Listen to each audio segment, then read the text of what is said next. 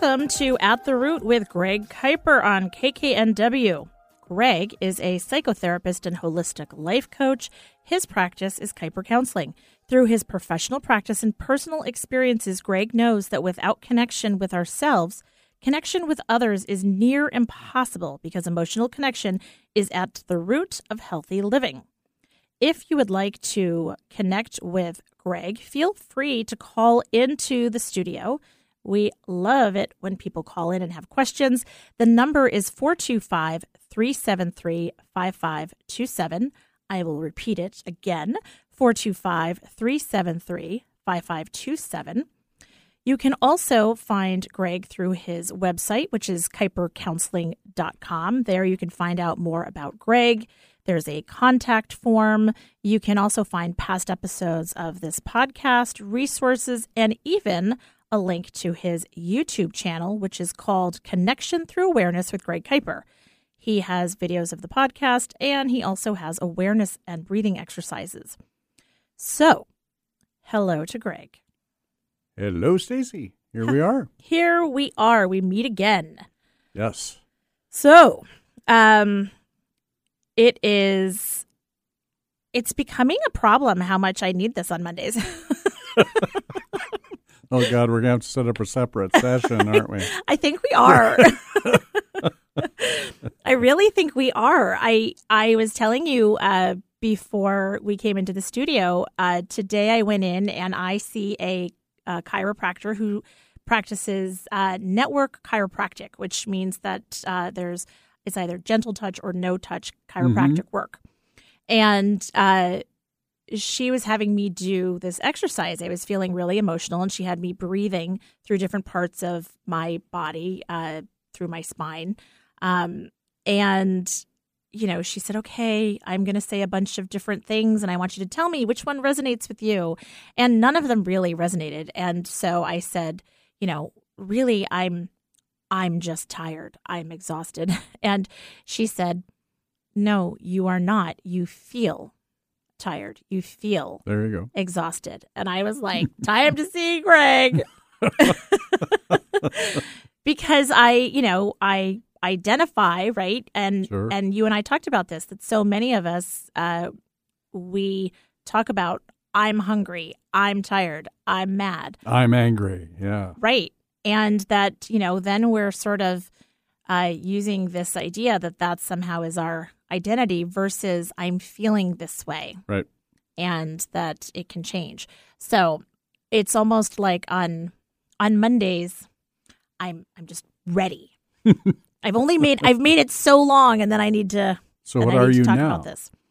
So now I feel overwhelmed. Okay, there we go. And you didn't say I'm overwhelmed. I see? I feel overwhelmed and I feel excited about the possibilities of unraveling some of this. Okay. So I'm well, ready to go. Yeah. Well, you know, we've been talking about, uh, well, we've headed out on this healing journey, right? Mm-hmm. That, that we've decided to go on to, to connect emotionally with ourselves. And, and this journey revolves, uh, removing, involves removing all these bandages. And looking at the emotional wounds, right, that we've talked about for a long time. And, you know, as we take off on this journey, we're not going to we're not going to take along armor and weapons, right? We're not going into battle defensively or offensively. We're just, we're what, what we're packing along with us is curiosity, mm-hmm. questioning and wonder, and kind intention. That's what I want to talk about today. Kind I remember last intention. Week you talked about... Um, What was it? I actually, I wrote this down in my phone as something to totally steal from you. Oh, well, we talked a lot about intention last week. Right. right. And you talked about how intention determines where attention goes. Att- intention determines. Intention determines where attention goes. Attention goes. Uh-huh. Right. Right. And I thought that was so interesting that I wrote it down and totally am stealing it. Okay. You can have it. Thank you. I think I took it from Doctor Dan Siegel. So. Great. We are just upcycling. There you go. It's so, so so intention, right, is is the way we set our motivation to engage in a certain activity. in a certain way. That's that's Doctor Siegel right there. Yeah. Where we run into trouble is that intention is setting a mental state. And if we are setting our mental state unconsciously from our programmed personality, the autopilot, we don't see that there's a choice. We're not aware. We are reacting from unconscious intentions, and they determine the experiences that will be created for us. Mm-hmm. Whatever's happening next in our life is, if we're not aware, is being controlled by unconscious intentions. So, and, and we remember from last week also that author Gary Zukov told us that the world in which we live has been created unconsciously by unconscious intentions. Trying to explain that to my husband, thank you, by the way, took about an hour of our four and a half hour car ride to our lake house. So thank you for that, because he's like, wait, what? Um, and then he got it. Good. You need to participate in the care and keeping of the direction that you want to go. That's it. The intentions, right? That's the vec- the vector of where we're headed, right? Is is our intention. Every intention sets into energy into motion. Whether you're conscious of it or not, we create each moment. Unconsciously or consciously, we do. Excuse me. So, when we create every moment of our existence with unconscious attention, there's a whole bunch of negative emotional baggage that we are using to create our existence, our moments, every day. And it, it, we also talked about cause and effect and how if every action, thought, and feeling is motivated by an in, intention, and that intention is a cause that exists as one with an effect, right? Cause and effect. You have, you don't have one without the other. Then if we participate in the cause, we are certainly participating in the effect. So if we're participating in the intention, which is the cause, we are participating in the effect of that intention. Sounds profound, but it's not really. I mean, if you think about it, it's we're going to get what we put out there. Right. Basically. As Gary says, it would seem that it would pay for us to become aware of all the intentions that form our experience, figure out which intentions produce which effects, and then to choose the intentions based on the effects we would like to have. Well, thanks, Gary. I, I mean, that's great, but it's not that easy. Right. Like, Gare's an, I, you know, I'm going with Gare now because I feel like, okay. you know. Like, you know him yeah, now. Right.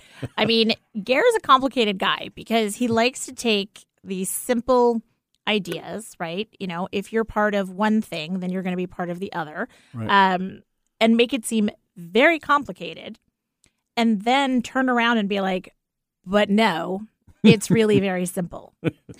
And I I have a little bit of whiplash with Gary. Um, I mean, I get it. I get what he's going with. Uh, it, but it's not that easy. No, it's not. I mean, when what? did we ever do anything that's good for us, Greg? Well, without awareness, we probably never do. But, right. Uh, once again, it comes down to awareness. Because with awareness comes choice. And then we can use our decision-making capabilities to focus our attention attention on conscious intention. With practice and awareness, our attitudes will start to reflect our conscious decisions. And as Gary says, eventually, the deepest decision-making processes with you become aligned with what you choose consciously, just as they are aligned before you choose awareness with what you choose unconsciously. So so basically he's just saying there that if we practice and bring this into awareness, the conscious intentions are going to become our automatic pilot. Right. Right, rather than the unconscious intentions. We're, we're redoing the ways thing. Right. We shift to conscious intention, and on our journey that conscious intention is turning is turned to healing these emotional wounds that we talked about. So what we want to do is bring consciousness of our true self into the intention setting process instead of our unconscious personality, and then we create a reality reflecting that true self rather than the autopilot. So there's what we talked about last week. Okay. So for for the translating thing, so when I think about bringing consciousness of our true self into the intention setting process, so if I use myself as an example, mm-hmm. where I notice that the uh, the trigger points when we talk about illusions and whatever, for me, I notice that if I feel I'm being dismissed, mm-hmm. um, when I'm trying to articulate an idea or whatever it is, and I'm hurried along, or I'm it's dismissed or uh, pushed aside, that is a trigger point for me. Right. So therefore, probably my true self, my young self, had a lot to say. I know this is shocking to anybody that knows anything about me. Um, however, I was probably shut down a lot, right? You weren't so heard. I you wasn't weren't heard. I wasn't heard. So right. when I think about then the intention setting process, I want to do that with an awareness of then that true self. Right. Okay. Right. The awareness of that part of you that never got heard, right? And bring that part out so that it can be heard. Because there's no point in setting an intention with this sort of autopilot self, because that's not really going to do anything. It's not going to do anything. Okay. That's what we've been doing. Right. How's it going, right? Yeah, it's not going so well.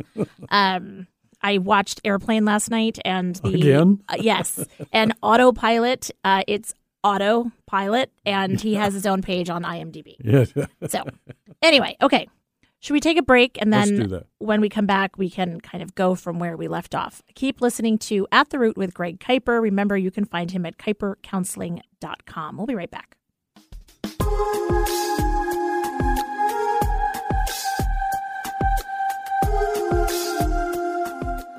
Sometimes psychotherapy is not enough to get to the root of our illusions. Hypnotherapy with licensed practitioner Annette Kuiper of Solid Insight can help. With hypnotherapy, it's possible to tap into what's beneath our layers of protection and resolve the illusions that stop us from accomplishing what we want. Hypnotherapy is a safe state of relaxed calm coupled with elevated mental awareness that allows for a deeper dive into our subconscious. Led by Annette, it's about understanding and loving ourselves and creating a deeper connection with others. Learn more about Annette at solid insight now dot com. Looking to reconnect with your partner, spouse, kids, or self? When the disconnect seemingly has been there for a lifetime and is impacting your relationships, it's difficult to determine how and where to start. But At the Root with Greg Kuiper of Kuiper Counseling is the perfect first step. Throughout each episode, Greg talks about establishing emotional connection with ourselves and others.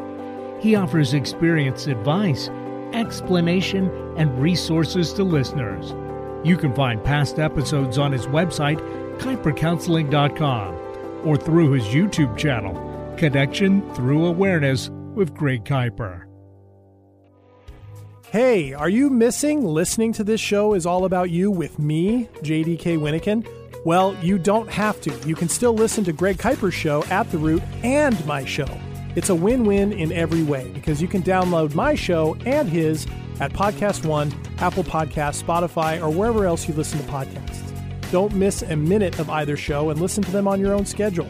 So be aware out there that you can listen to both of us still. And isn't that comforting? Organic, free range, and fresh daily. Alternative Talk, eleven fifty. Welcome back to At the Root with Greg Kuiper. You have been listening to us catch up from last week's episode, talking about intentions and being aware and making sure that we set intentions from the perspective or point of view or in deference of our true self versus our autopilot self. There we go. Whew. I'm, so I'm learning. Yeah, yeah. So we're creating our reality, reflecting our true self, right? Because we're creating every moment rather than the autopilot personality, which has been, you know, creating our reality for quite some time if we haven't been aware. And we, you know, finding consciousness of our true self uh, helps us become the focus of making our intentions. For many of us, we still have our true self, right, barricaded in that back room. But as our newfound awareness grows, we are able to stand before the door to that room with intention. We have created an intention in awareness, and this will also influence what will become intention out of awareness, interestingly enough. With this, with practice, this awareness, as Doctor Siegel says, creates a state of mind that can be present without our conscious effort. This is how a repeated, purposefully created state of mind during a practice becomes an automatic trait in our lives. When that state, that intention, is one of kindness and compassion, that trait becomes one of connection. So here we are with connection, and and if we can just create an intent of kindness and compassion, that moves us into developing a trait. A trait is something that just happens, mm-hmm. right? Well, I'm thinking about this in terms of, uh, dare I say it, not to be punny, but something that can take root, you know, like mm. the whole, your whole premise, this whole show is about, you know, what is at the root and, you know, that we're grounded in this true self. And, right. and so creating an intention uh, that is coming from kindness and compassion, when I think about gardening, right? Mm-hmm. That you need to tend to it. You need to take care of it so that it takes root and it can be sustainable and it can grow mm-hmm. into something that can then really function, and it doesn't need you as much. It can then start to pull on the other resources it has available. Right. So right. Look at you. You must have known that when we came up with the concept for the show. Yeah. Yeah. Just as so, so it's just as our unconscious state of mind, right? Because that unconscious state of mind can be like shame and low self-worth, right? And it, it, that's created. We've created that with the practice, practice of emotional wounding. Thus, this has become an automatic trait.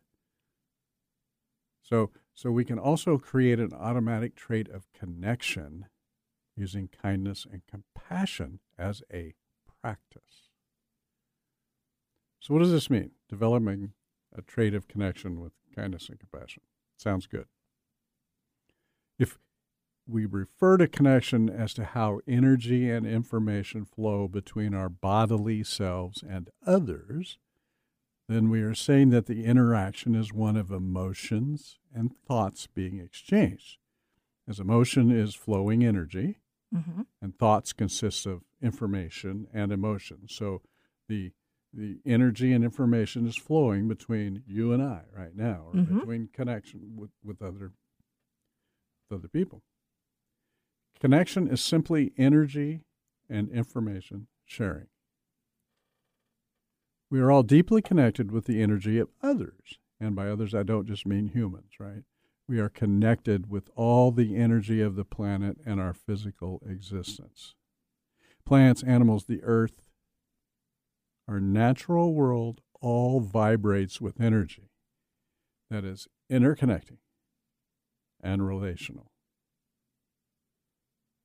I mean, if, if, if all these things are vibrating at a certain frequency, we are connecting to that energy mm-hmm. altogether.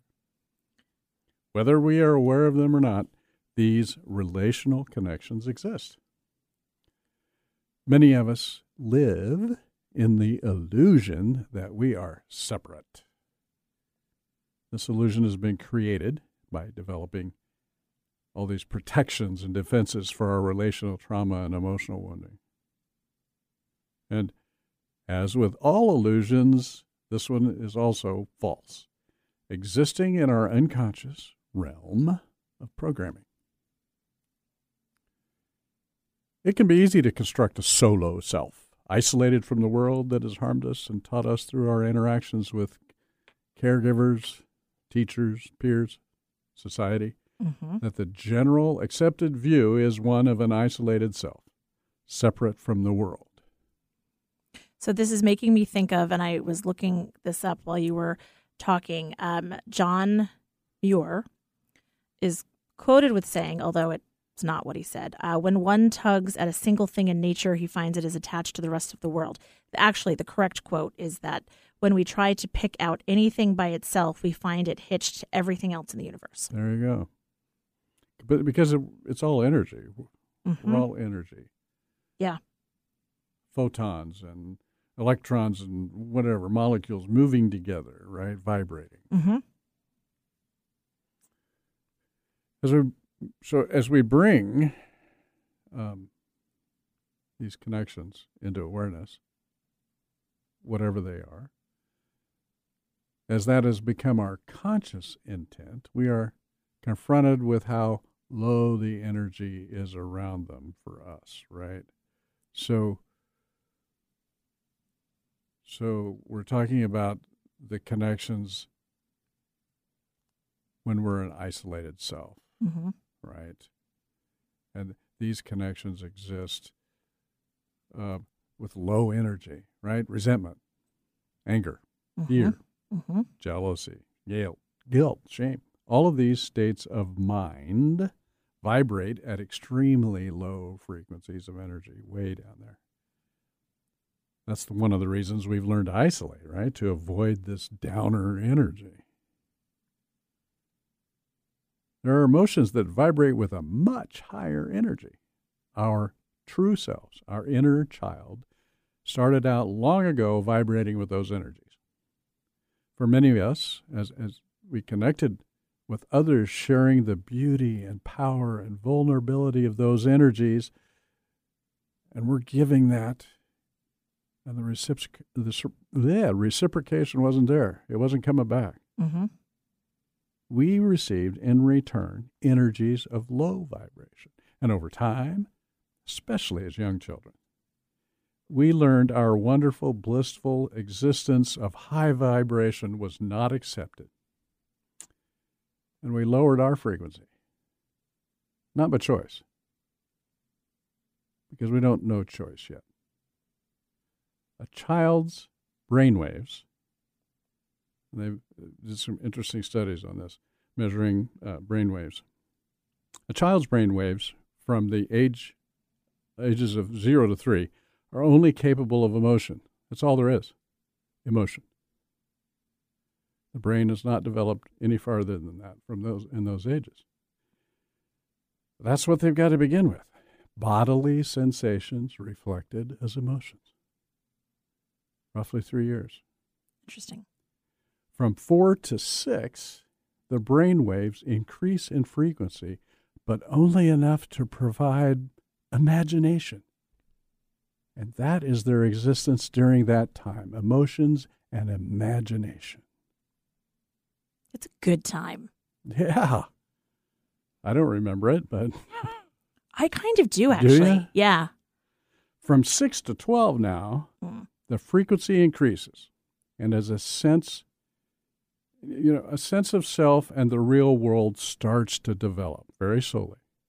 Reasoning and choice start to come on board, but it's a slow process. So generally, this reasoning and choice coming on board happens around eight or nine. But it takes years to develop. So, look, if you're attempting to get your five- or six-year-old to learn about good choices, good luck. Right, that ship has sailed. Well, you're doing more harm than good, I'm telling you. They don't know. So in those years from zero to eight or nine, we live, all of us lived, kids live, in a world of raw emotion and a fantasy land of imagination. We are so impressionable, especially when it comes to emotional feedback, right? What does that feedback consist of? Connection or isolation? That's what we're getting back.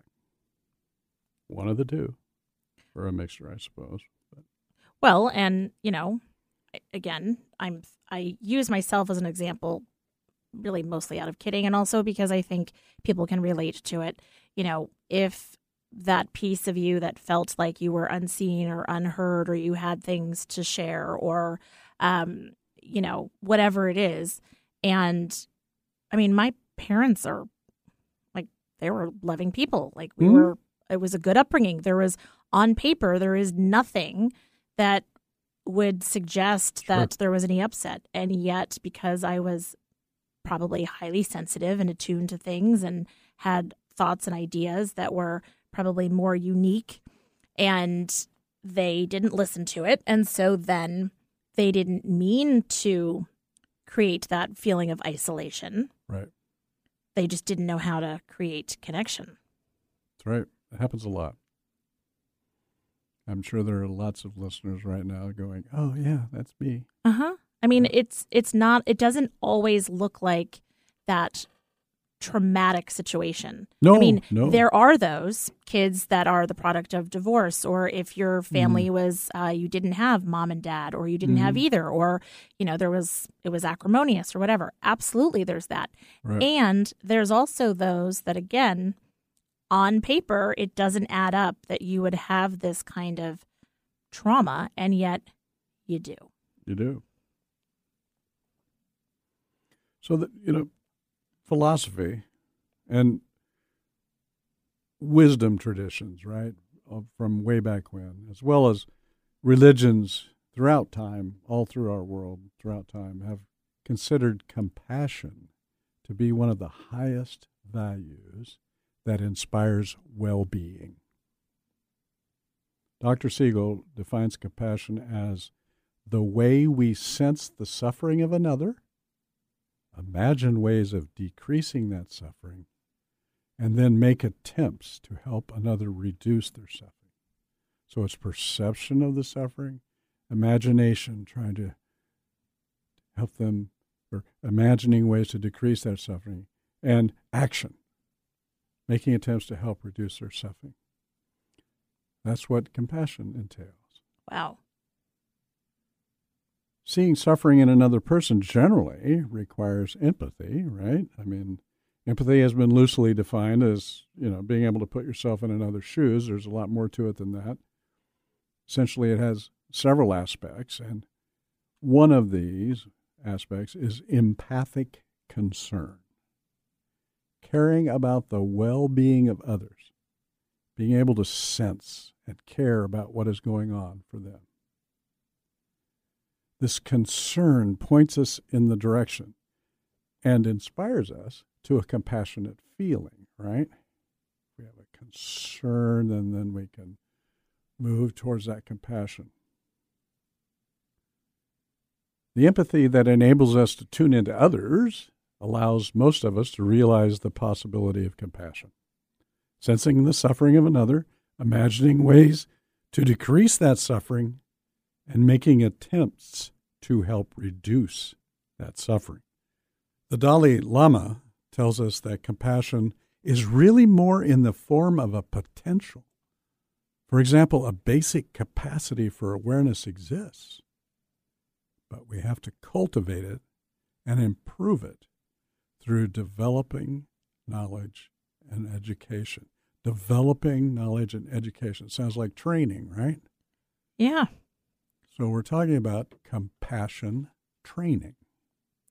This makes sense, though, with what we're talking about with awareness. We're also trying to do awareness training or retraining, right? Right. Yeah, and, and and in order to move through compassion training, we have to have awareness. Mm-hmm. This is compassion training. This is creating a state of mind and intention that shows a caring motivation. And we can do this, create the state of mind. We can do it with kindness. Love that word. If we make our intention one of having or showing a friendly, generous, and considerate nature, kindness. If we make our intention one of having or showing a friendly, generous, and considerate nature. Doctor Siegel defines kindness as how we honor and support one another's vulnerability. Kindness in this way involves respecting the risks and wounds that arise with unfulfilled needs, with being vulnerable. Okay, I have a question. Yeah. So all of this is totally resonating with me. I tend to uh, collect people. I think I am empathic. I have a lot of compassion to the point where maybe I don't have great boundaries. So first mm-hmm. of all, there's that. Second of all, isn't it interesting that all of these things that Doctor Siegel is talking about, you're talking about, it's so much easier to do that for someone else than it is for us to do with that true self that you're mm. talking about. And that, you know, I can I can find somebody on the street and be like, oh my gosh, you poor thing. Mm-hmm. And and imagine what could potentially help them and, you know, really get a sense of like have the desire to and all of those things. And yet when it comes to myself and doing that for myself, mm-hmm. I'm like, suck it up, buttercup. Well, and, and and that's where we're kind of headed right now. Look at you me. Always do this. I, hey, I mean, it means that you're going in the right direction. Okay. But think about it. We're honoring and supporting an, uh, somebody else's vulnerability. We talked so much about that in in our relationship counseling. We talked about vulnerability. Mm-hmm. Kindness in this way involves respecting the risks and wounds, and I'm talking emotional wounds here, respecting that arise with unfulfilled needs, with being vulnerable. Mm-hmm. So kindness respects. And if you want to know more about that, and you talked about that in relation to Steve and Charlotte, yep. So listen to past episodes and and you can hear uh, more about what Greg is talking about with respect to that. Yeah. So it's clear, I think, to everybody that children between the ages of zero and eight or so are emotionally vulnerable. That's pretty much all they've got is emotions and imagination, remember? Mm-hmm. If these kids are not shown the respect of honoring and supporting their vulnerabilities with kind intent, when and how do they gain an understanding of compassion? Good question.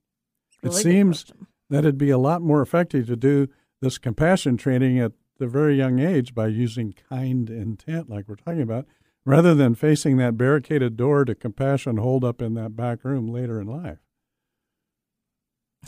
Trying what? To figure out Are you compassion. Talking to me? I just looked at you. Sorry.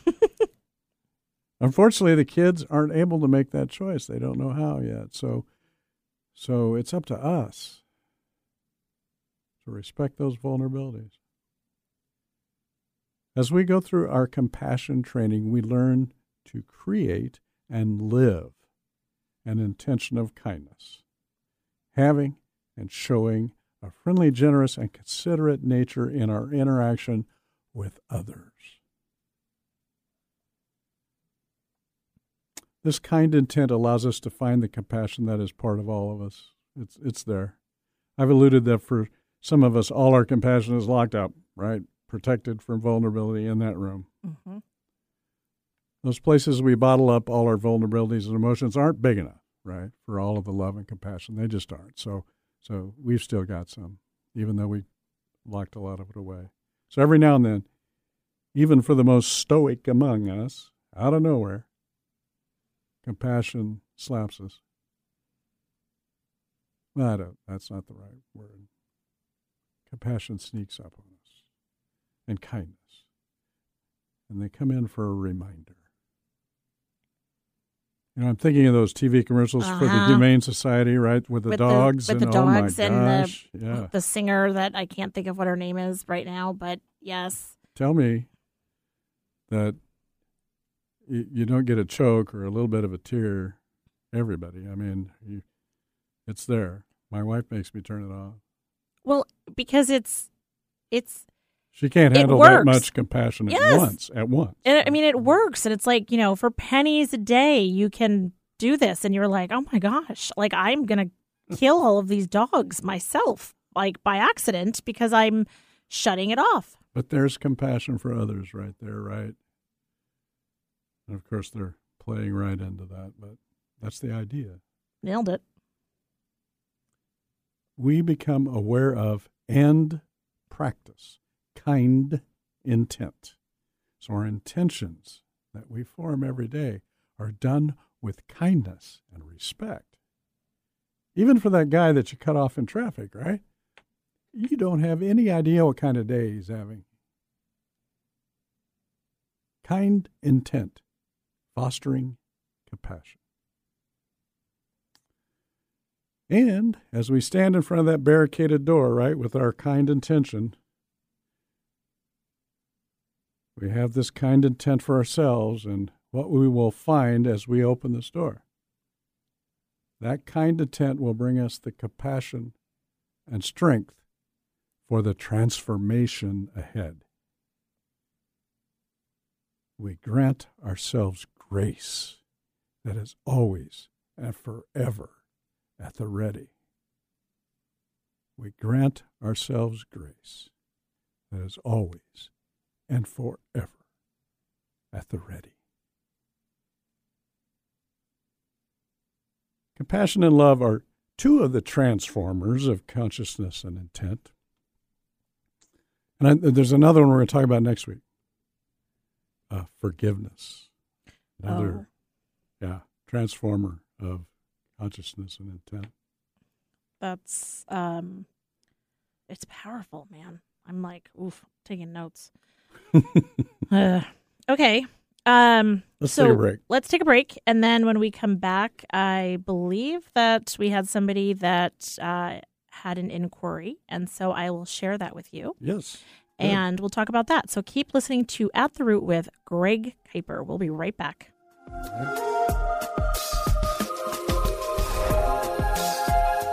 Too many relationships are adversely affected by wounds from our past. Lack of connection, unhappiness, shame, and regret are just some of the fallouts we experience when we choose to avoid addressing those wounds. Greg Kuiper of Kuiper Counseling is a psychotherapist committed to reestablishing connection with self to create greater connection with others. His work with teens, individuals, couples, and those struggling with substance use. If you struggle with old wounds or unhealthy narratives, get to the root of them in yourself by contacting Greg Kuiper at kyper counseling dot com. That's kyper counseling dot com.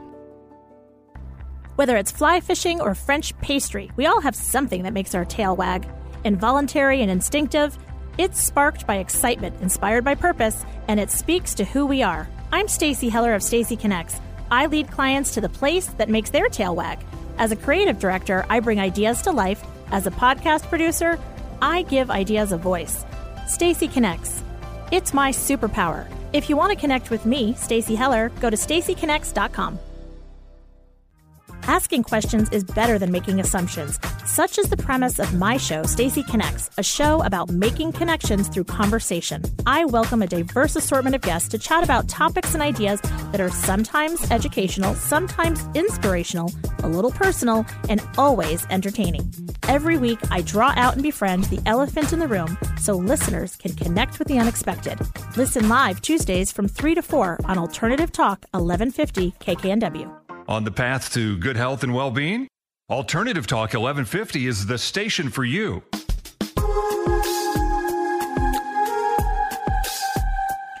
Welcome back to At the Root with Greg Kuiper. A reminder that if you want to listen to past episodes of this show, you can find them in a multitude of places. You can find them at kyper counseling dot com. You can find them really wherever you listen to podcasts. You can even go to the K K N W website under podcast. You will find it there.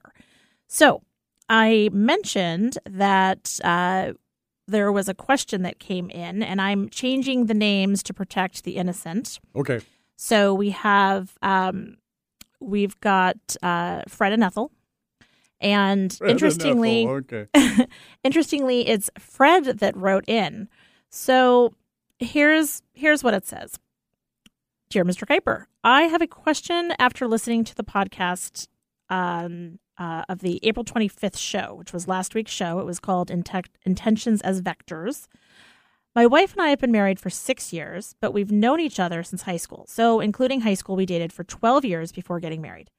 you might say we know each other pretty well, or at least I thought we did. Over the last year, Ethel has been getting more distant in the way she interacts with me. She's closed off much of the time, and when I ask her about it, she gets defensive and acts like there's nothing wrong. I recall you talked about being on the same page with intentions, and it seems to me like we're not on the same page. We've talked about having children, but it doesn't seem like we're on the same page there either. So, what can you share with me that might help? Sincerely, Fred. And he did add a P S. I really like your show. Oh, well, thank you, Fred. Yeah, I mean, that's Fred, great. Favorite new listener. Yeah, being on the same page. Uh, Stop hanging out with Lucy. Yeah. Okay. And now I'll let the professional take over. That's all I got. That's it. That's the advice. No, we don't give advice here. We help you try to figure it out. Yes. You know, and, and being on the same page, as we often call it, is, is basically the sharing of intentions, right? I mean, we're sharing intentions with each other and being on the same page with those intentions. I often find uh, couples not on the same page. And many times they know it, sometimes they don't. Sounds like you guys have known each other for a long time. And I bet each of your intentions for the relationship has changed. Especially Vol- starting so young, yeah, right? right. I mean, high school, it's like I intend to just make it through calculus. And, you know, I mean, but, you know, kidding aside, right? Like, right. And getting into each stage, um, age and stage of their relationship. Yeah, you know, we start being someone's best friend or dating at fifteen. Right. And you're thirty-something and married. Um, individually, you have changed a lot, as well as the couple, right?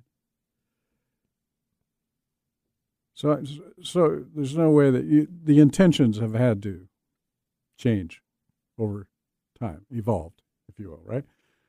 Sometimes, I think, sometimes when we get so used to each other, our busy lives, and then, the, yeah, take precedence over what we have together, mm-hmm. right? Jobs. We can lose track of how our partner has grown, you know, mentally, physically, spiritually, emotionally, we can lose track.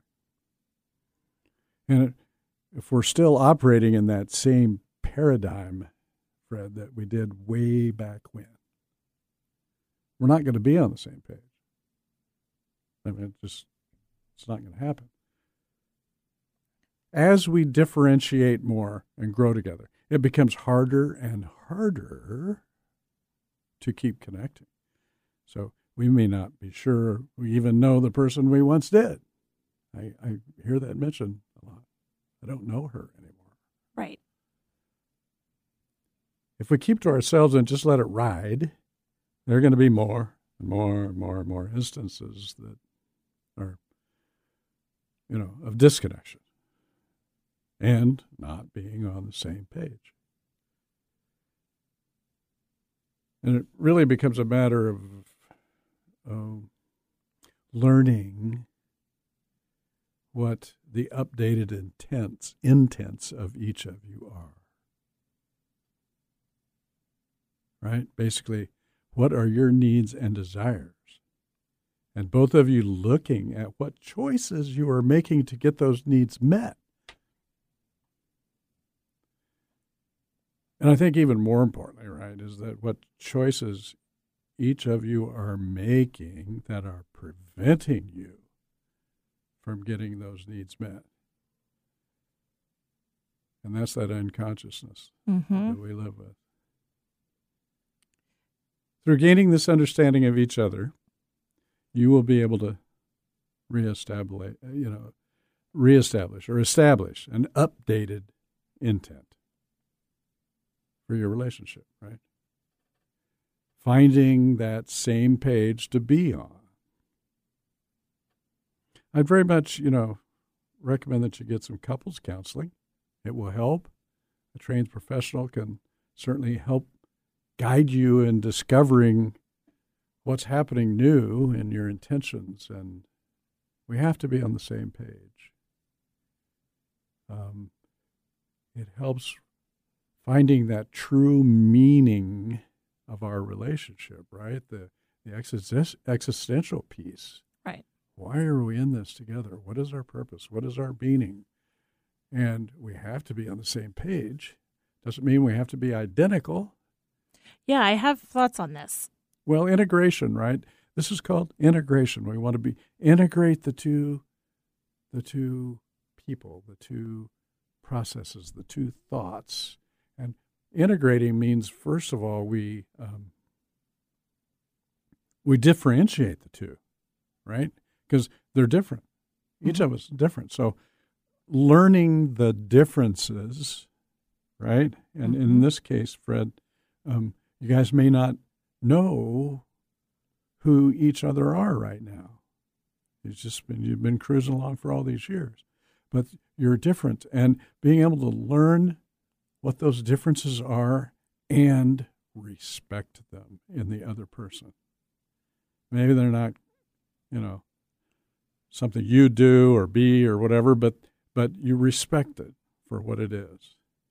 And then you bring, you link those two people together with that common understanding of what the differences are, mm-hmm. right? And that's integration. And that's connection.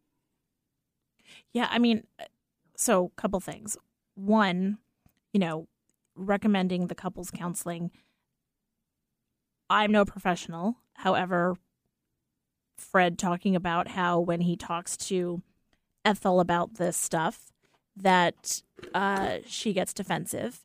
And so that is just perfect mixture for miscommunication and hurt feelings and whatever. And so just having somebody help navigate that communication is so helpful. I mean, you've shown that with Steve and Charlotte, and, you know, you've demonstrated how important that can be.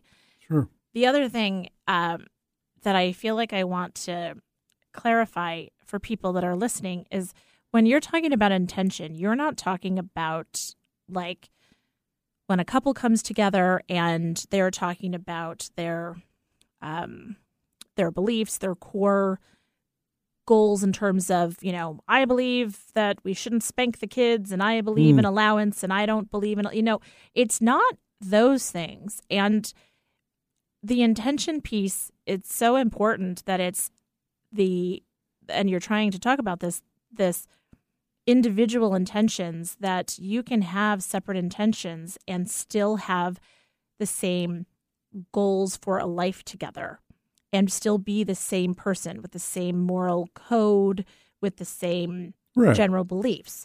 Things, however, change and evolve, right?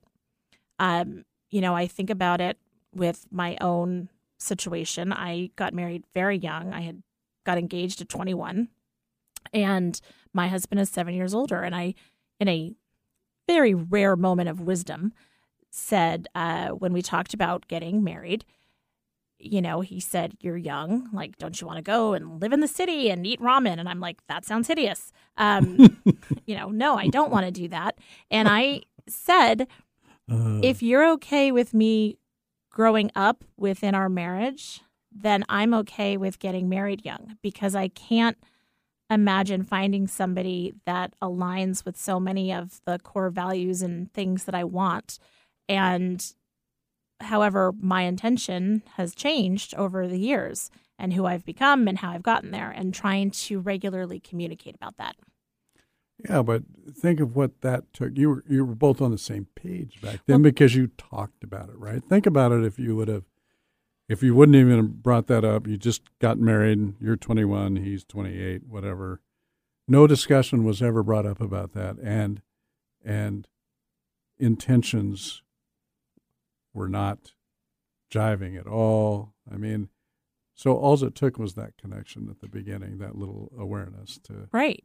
Well, and, and that's, I guess, what I'm saying is that people, I think, confuse intention with, you know, what your your kind of your core beliefs of your family or your unit means. Mm.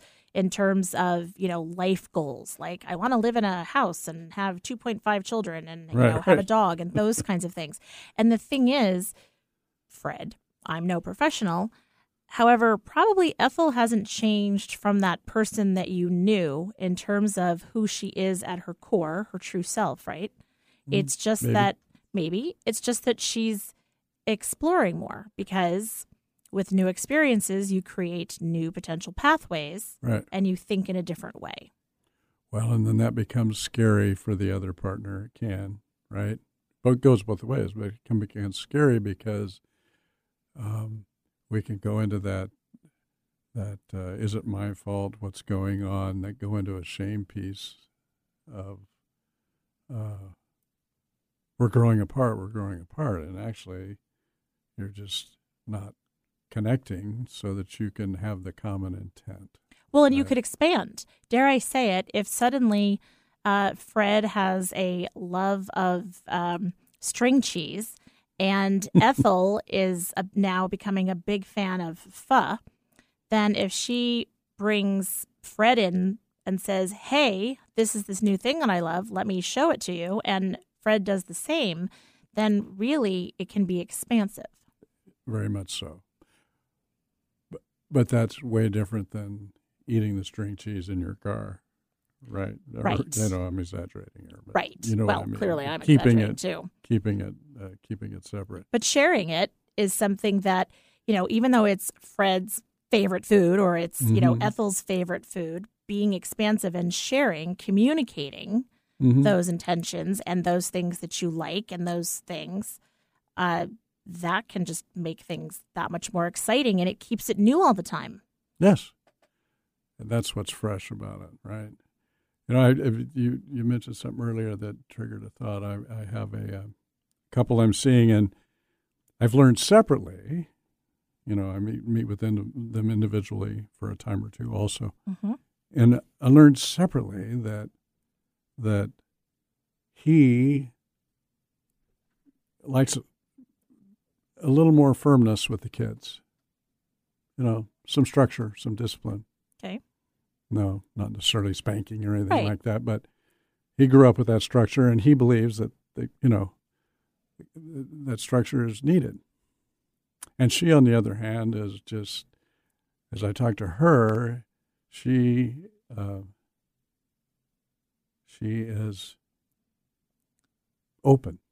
Okay. Not a big disciplined person, uh, more loving kindness, uh, almost being a friend type thing, right? And uh, there can be extremes either way. But but so I'm learning this separately from each of them. She is this way. He is this way. But there's never been this conversation between them, I guess, or if it has been, it's been a fight, so they've stopped talking about it. And so where is the combined intent here, whereas the being on the same page? Right. There's got to be some compromise in there somewhere, or let's try this, let's try this, we can do this, right? Rather than you always let them run over you, or you're too strict. Right. You know, let's try this together. Let's do this. See what happens. Anyway. Interesting. It's so yeah. interesting. Oh, my gosh. Yeah. Uh, well, and, and especially with the parenting piece, you know, the very thing that people create together uh, can tear them apart if there's no communication. Absolutely. I mean, I mean, kids are the worst. Oh, oops. Did I say that out loud? No. We can strike that. Kids are the best. Um And I and I love that, because it goes back to the thing that I mentioned at the top of the episode, you know, I feel like, mm-hmm. and using the feeling thing. And that it doesn't mean that she has no control. It doesn't mean that he is too strict. It, you know, it's how but you it, feel about it. In that conversation, it would be, I feel like they're, um, whatever. I feel like there's too much noise, there's too much confusion. Mm-hmm. I get agitated, right? So so then the other partner, her in this case, would know what's going on. Oh, my. And yeah. would know that it's related to probably his right. upbringing and right. was this and a good thing or a bad thing. It, right? They talk about it. The and, vulnerability. Yeah, and, and vice versa in that kind of a situation. So yeah. Interesting. Interesting. Okay. Well, always interesting. We love to hear from people. As Greg says, really, this isn't an advice show. It is a conversational show about connection. And so if you want to connect with Greg, you can do so through his website, kyper counseling dot com. There's a contact me page. You can also feel free to call into the show. We would love to hear from you. The number to do that is four two five, three seven three, five five two seven.